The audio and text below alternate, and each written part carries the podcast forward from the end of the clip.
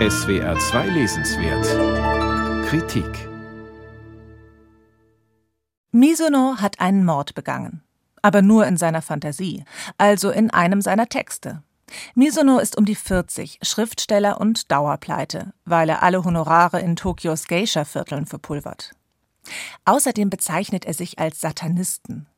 Das bedeutet aber eigentlich nur, dass er sich das Recht herausnimmt, unausstehlich zu sein, übellaunig, faul, geizig und zudem auch noch sexsüchtig. Also durch und durch unmoralisch. Und jetzt wird er auch noch irre, hat das Gefühl, Realität und eigenen Wahn nicht mehr unterscheiden zu können.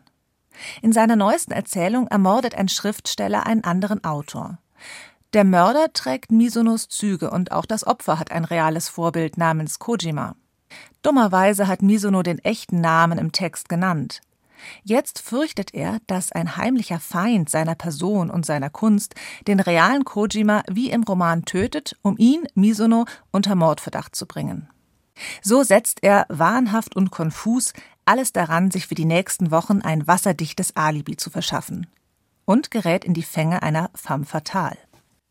Das sogenannte Fräulein Hindenburg ist eine japanische Prostituierte. Angeblich hat sie länger in Hamburg gelebt und sie bringt den bisher nur in traditioneller Geisha-Erotik bewanderten Misono mit ihrem teutonischen Sexappeal um den letzten Rest Verstand. Und dann passiert tatsächlich ein Mord.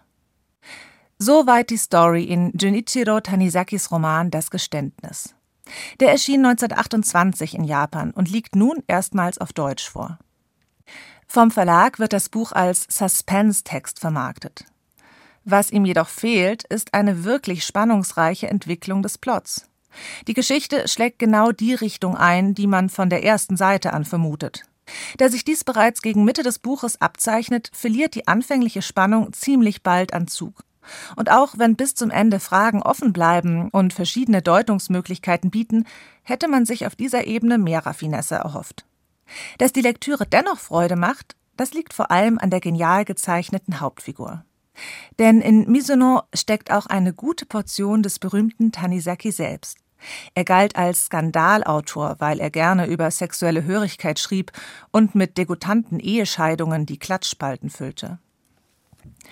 In Das Geständnis entwirft Tanizaki mit Misono nun sehr gelungen die Karikatur eines geheimnisumwitterten und der bürgerlichen Moral abholden Schriftstellers, der im Grunde ein armes Würstchen ist. Die Verlagsmitarbeiter behandeln den überspannten Misono mit gespielter Hochachtung, geben ihm abwechselnd Zuckerbrot und Peitsche, damit er seine Deadlines einhält. Sie bestärken ihn auch in seinem Selbstbild als Satanisten, aber meist so, wie man kleine Kinder für ihr Faschingskostüm bewundert.